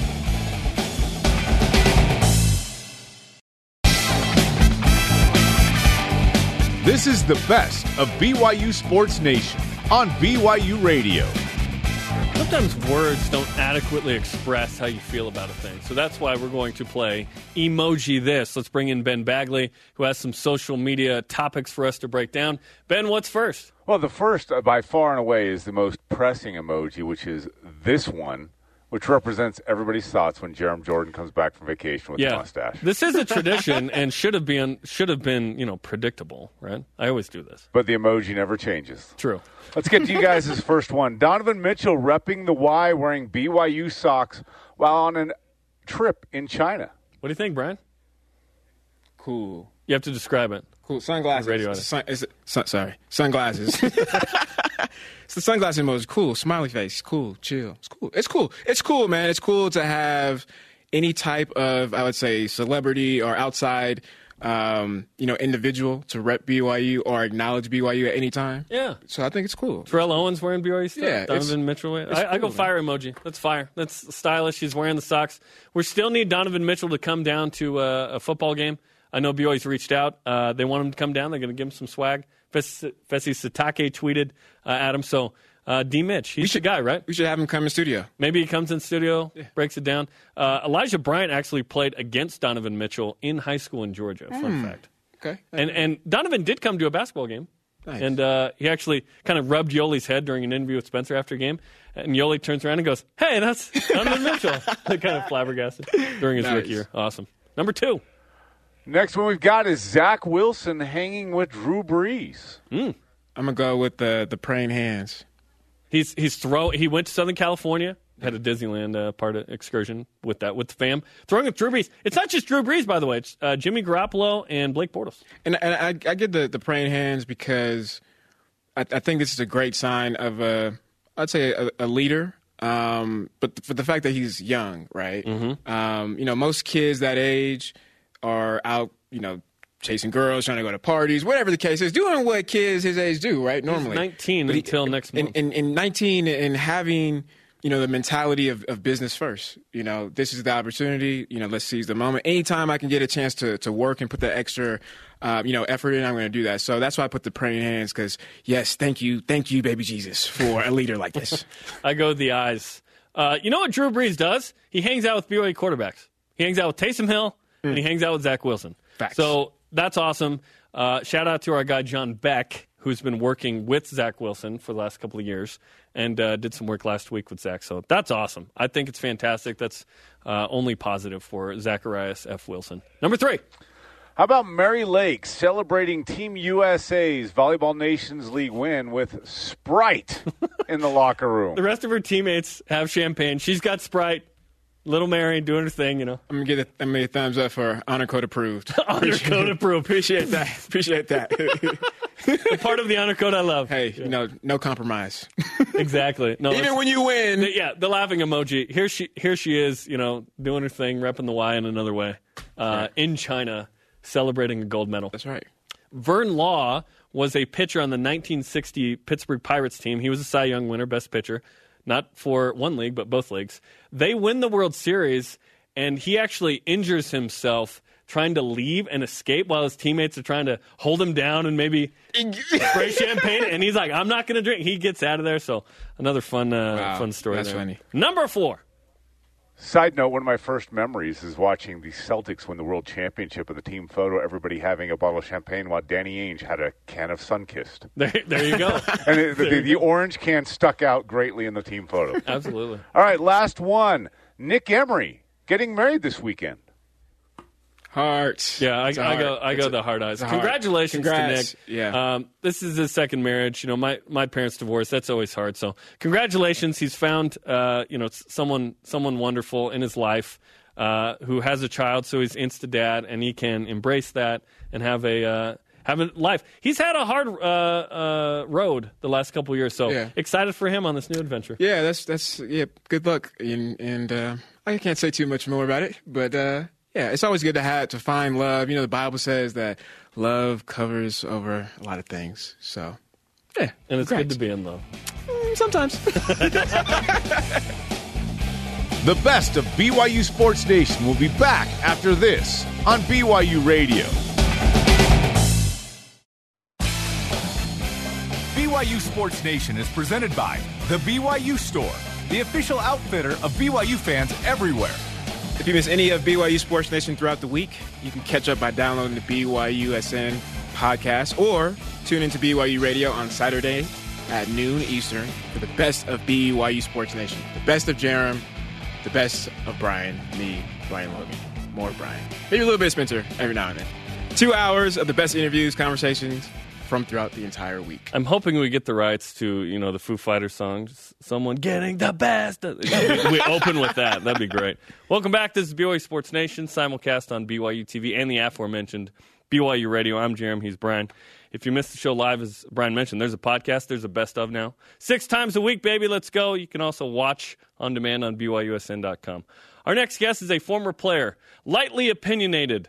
His name's Hans Olsen. He's now on 1280 The Zone in Salt Lake City for a long time now. How many years have you been doing that up in Salt Lake? now? 12 years. 12 years. 12 years on air. 1280 The Zone. Yeah, That's- 12 years. that's It's funny you're talking about the best of. So you take the best of Hanson, Scotty. We do three hours of radio every day. They trim it down about two and a half minutes, and you can have the best of two and a half minutes podcast. It's a quick hitter, yeah. It's awesome, man. It's a lot of fun. Been working with Scotty for uh, five years now, Great almost guy. going into sixth, and and we're dominating on sports radio and having a blast. It, w- my favorite redhead that includes some of my in-laws. he's, he's fantastic. Yeah. Okay, okay, let's talk about the the big question today for us.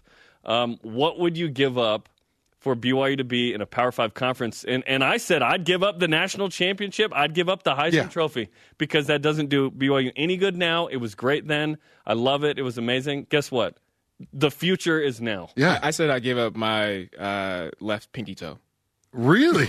Yeah, An entire toe? Yeah, I don't use it. I don't Not use part of it. What What about the pinky off the hand? What running lot? Mm, nope, nope, S- First knuckle up, so you get to keep like just the stub of it. You know, if I if I if I was settled down in my like my dating life Yeah. and I wasn't looking for you know, Is that too weird? I would. I you would, didn't need yeah. a pinky to woo a woman. Right, yeah, like that may just that, that could just be a turn off. Like, I, you know, he doesn't have a pinky, so I don't. That's a deal breaker. My gosh, he's handsome, but I can't deal with that pinky. Match up. Do you have two pinkies? No. Okay. Hey, can you hold my hand? Can you imagine us holding hands? It just wouldn't work. What? Okay. What would, four what would you give up for Power Five inclusion for BYU? A- anything. My name in the record books at BYU in the history. I, I think any any name, any jersey on the on the stadium, all the jerseys on the stadium, anything. It- to, to be included in a in a Power Five conference, anything. Because like you said, the future is most important.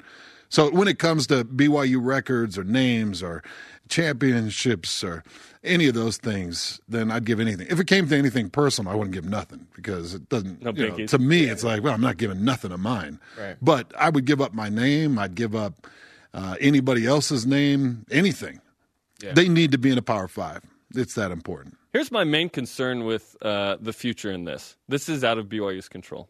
I don't think that BYU can control whether they get into a Power Five. Now, BYU could certainly have a season that would push them into the conversation more, which UCF has, and most of the teams that got invited had a season to validate themselves. Ask Utah about 04 and 08, right, Hans? Mm. But there's other things that go into this. So I think BYU is what it is, and if they get invited, they get invited, which is kind of a worrisome feeling to me.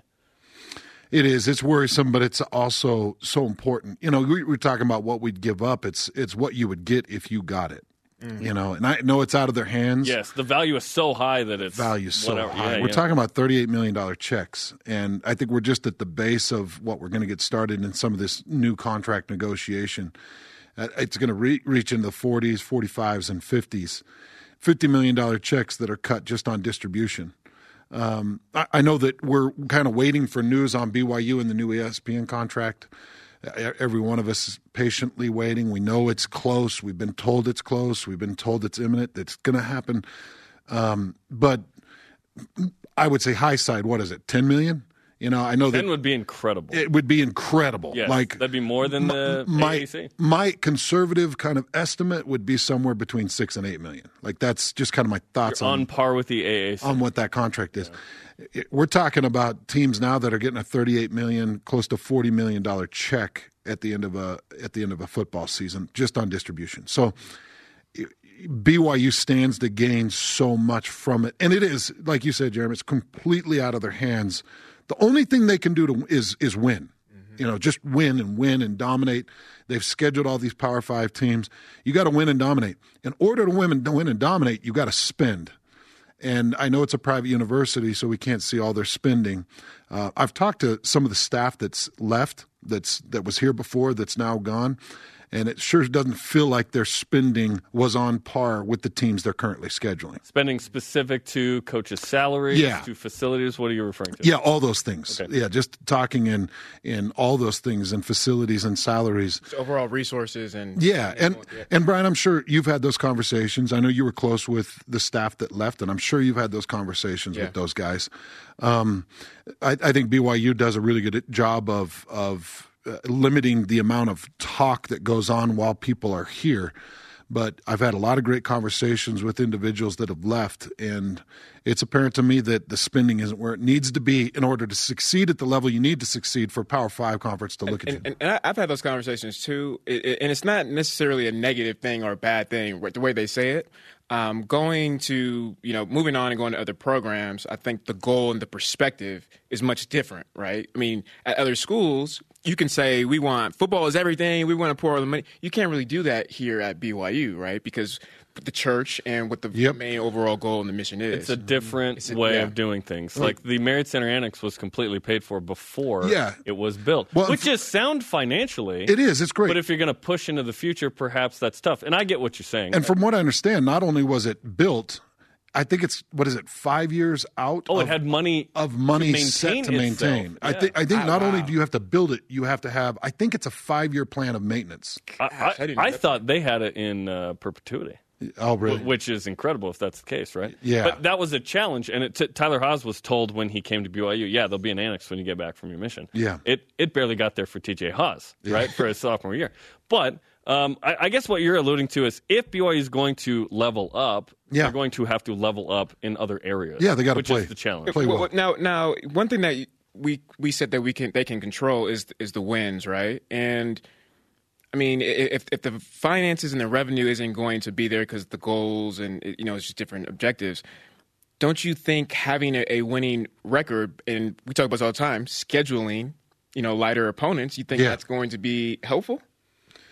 So that's a tough one. It's a double edged sword, isn't it? Because if you schedule down, nobody's interested. I don't think you can have ESPN both, wouldn't be interested. Yeah. So I I feel like Tom Holmoe's done an amazing job with the schedule. I actually just tweeted out the next two years of Power Five conference teams that you play, and you see the SEC three times, you see the Big Ten three or four, and they're coming to Provo. and you see the Pac-12. So he's done a fantastic job. I actually think that he's his feet are being held to the fire a bit because ESPN wants these big name games. Otherwise, it's not intriguing to them. And we've all seen what happens kind of later part of the season. Nobody cares. Nobody goes to games. Nobody's really watching. And If BYU's seven and one, they would. ESPN right? buries them. But they're not. yeah, they they probably would if they were seven and one, Or eight- if they're or if they six and two plus had a big run, Sure, then yeah, it would. yeah. But yeah, Brian, I, I think that you- there there is a necessity to actually have to schedule some of these teams. Um, I- I- I see- and I see- keep the roster in, intriguing. I- I- I Or, see sorry, it- not the roster, but the schedule. I see it like this. So you know, I got my scholarship taken from San Diego State, right? Um, Best Gar- thing Gar- ever. Best thing ever happened to me. Uh, thank you, Brady Hoke. Gary Anderson, first year, first year at Utah State, first one to offer me a scholarship. BYU very next week offers me a scholarship, and with everything honor code things like that. And this is coming from a double minority, black, not Mormon. And I was literally dreading all the stories that they were telling me. You can't wear your earrings.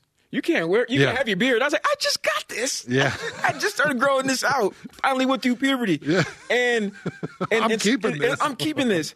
And the thing that changed and, and, and really made the honor code go away and everything else, you know, go away was the wins. yeah, I- I- It, it, was being ranked, seeing all the bowl game swag, and it was literally the 11 and 2, 11 and 3, you know, whatever the case is. We knocked out this person, we knocked out this person. How many uh, consecutive sellouts? man, you had some good games. We- you we- you we- had some good years. And I, I'm blessed to be at the end of that, right? Yeah. 2009. And, and so to me, I, I feel like to, to have those kids that BYU can get, where this is the Alabama for, you know, a recruit like myself, right? But but recently you see kids that are going to Utah State or going to smaller schools from a brand recognition because they have Yeah. those wins and, and and they do have a little bit more, I would say, program clout at the moment. we just saw one of the top safeties in the state sign with Utah State. Yep. Uh, you know that's that's the reality now. a new day. Yeah, it's a new day. We just saw one of the top prospects in the country uh, from Honolulu, Hawaii. I think he's a linebacker. He was the prototypical BYU get. Like you look at his Twitter account, it's LDS.org is Oh, his wow. is his Twitter thing. Like this kid's on uh, the, the the coast of Honolulu, and he is BYU prototypical kid, and he signed with Utah. And there were offers from Nebraska and other schools. And, and when I went through and researched this kid, he didn't even have a BYU offer. So that leads you to one or two things. Either BYU didn't feel like they could compete with the teams that were offering, or they didn't think he was good enough and completely missed. I would take number one over number two because I think our staff is very competent and would see that this kid is, is excellent. So, yeah, Brian, to your point, I think we're, we're seeing a lot of kids that would typically hit. They're missing. Yeah. And, and, and it's because of wins. You know, Utah State has now got wins. They got a couple of wins against BYU. They got 10, 11 wins in the book last year. Mm-hmm. And Gary Anderson's going up there, and they're starting to churn, and they got a lot of guys in the NFL. So it, it's higher level competition. And I think all three of us, and I think anybody that's played for BYU or has been a part of BYU, i- it's tough to stand back and watch this. Yeah. Uh, Brian, I'm sure like it, it it's gravel in your guts just like it's gravel in my guts. It it is. It and is, I man. hate when Brian's guts are gravel. I know, man. Nobody wants that. Nobody wants it. You know, the, the kid that, that you're referring to, um, you know, I think a couple of my former players uh, or teammates had some relationships with him and, and engagement. And, and to see that, you know, announcement, that's really what I was referring to. And I was like, this. That's Yeah. that's that's tough. 'Cause it's not You know, what- it's, it's, it's so so it's so, what we're so, used so, to. so to me, I mean, there's there's all these variables that are in place, you know, and, and I think as far as what you can control, I really believe the best formula would be to have the Boise State model. You know, you, you take one or two big big giants, you can compete with them. If you do get injured because you're going all out, you're fine because you you know this your second, third string guys on the roster can still compete with Yeah. the cupcakes down the road. Yeah, I, I I just wonder if ESPN steps in and says, "Hey, uh, we're we're kind of tired of putting Toledo on our airways." It's probably a middle ground, right, Yeah. between what BYU's doing and what you're saying. Huge middle ground. middle ground. But I would also say that over the next two years, they've leaned Heavy. completely to the heavy side of it. Yes, which I've been vocal about. Like, hey, what are we doing? What's the point of this? You know, Brian, one of the things I was thinking about too is it, it's a tough situation because let's say that Kalani puts together nine wins this year, and, and that's possible. In my opinion, that's possible. You've got to split Boise State and Utah State, and then you've got to start two and two in the first four. If you start two and two in the first four and split Boise State and Utah State, there's nine wins on that schedule. And um, if he did that on a on a certain contract year where other Power Five schools are looking and others are tanking and having issues, and they're like, "Well, look at this guy. He went from four wins and took him to nine wins with a very difficult schedule." You've got guys that are coming to the front door, like your former coach, and saying, "Here's three point five. Right. Yeah. And I know that your former coach loved it here to a Oh, certain yeah. extent. Oh, yeah. And he's like, well, I can't even pass up 3.5. I watched Matt Wells, who is a Utah State grad and loves Logan. And Texas Tech comes in and, and was winning and very successful. And Texas Tech comes in after they went a three win season to a, what was it, 10 or 11 win season? Texas Tech's like, here's 3.6. And he's like, bye, Logan. And, and here's the problem somebody comes in and offers that here to Kalani, if he does have a great year, he's gone. And it's not just Kalani, that's any BYU coach. Any BYU coach, you you put together a schedule like this, they have success, the Power Five comes calling. And, and and BYU's not going to stop them. BYU won't match a 3.6 over 5. I don't. I, I- they they could financially. I think they could. They, and I think that if they were in a Power Five conference where they're receiving a check for thirty eight million, No, it's they just Yeah. they just won't. You know, they won't pull from other funds to pay that area. If they got the football funds, then I think that You they only pay. need Silicon Slopes to uh, keep Yeah. cashing in. Yeah. right For sure. And you, the, then the other thought is with the Power Five thing. Once you're in, you're in. Right. And we're watching Baylor do despicable, disgusting things. Like every week, I'm bringing up a story, and it's Right. like, Yeah, well, Baylor did it again. And they're still there. So once you're in, you're in. You're getting the checks. You're getting the money. That money can then be, um, uh, that money that can then be divided amongst the football staff, the program. to- Yes, the whole school benefits. Like, yeah, because you know BYU's not going to pull from their educational fund or from their theatrical they're going to fund. be sound, right? Yeah, like St- Studio C is not like, well, we would like to donate 2.5 million. Like, it's not happening. Yeah, exactly. Great stuff, Hans. We always appreciate the time, the insight, Yeah. the opinion. Uh, it's great to have you in studio. I think second time, right? Yeah, man. Second time. Second let's time. let's make it. Let's make uh, three at least. Let's make it three, maybe within the next four years. Thanks, guys. Thank you. That wraps up the best of BYU Sports Nation this week. Tune in next Saturday for the Cougar news you need to hear. And catch the BYU Sports Nation simulcast every day at noon Eastern, 9 Pacific on BYU TV and BYU Radio.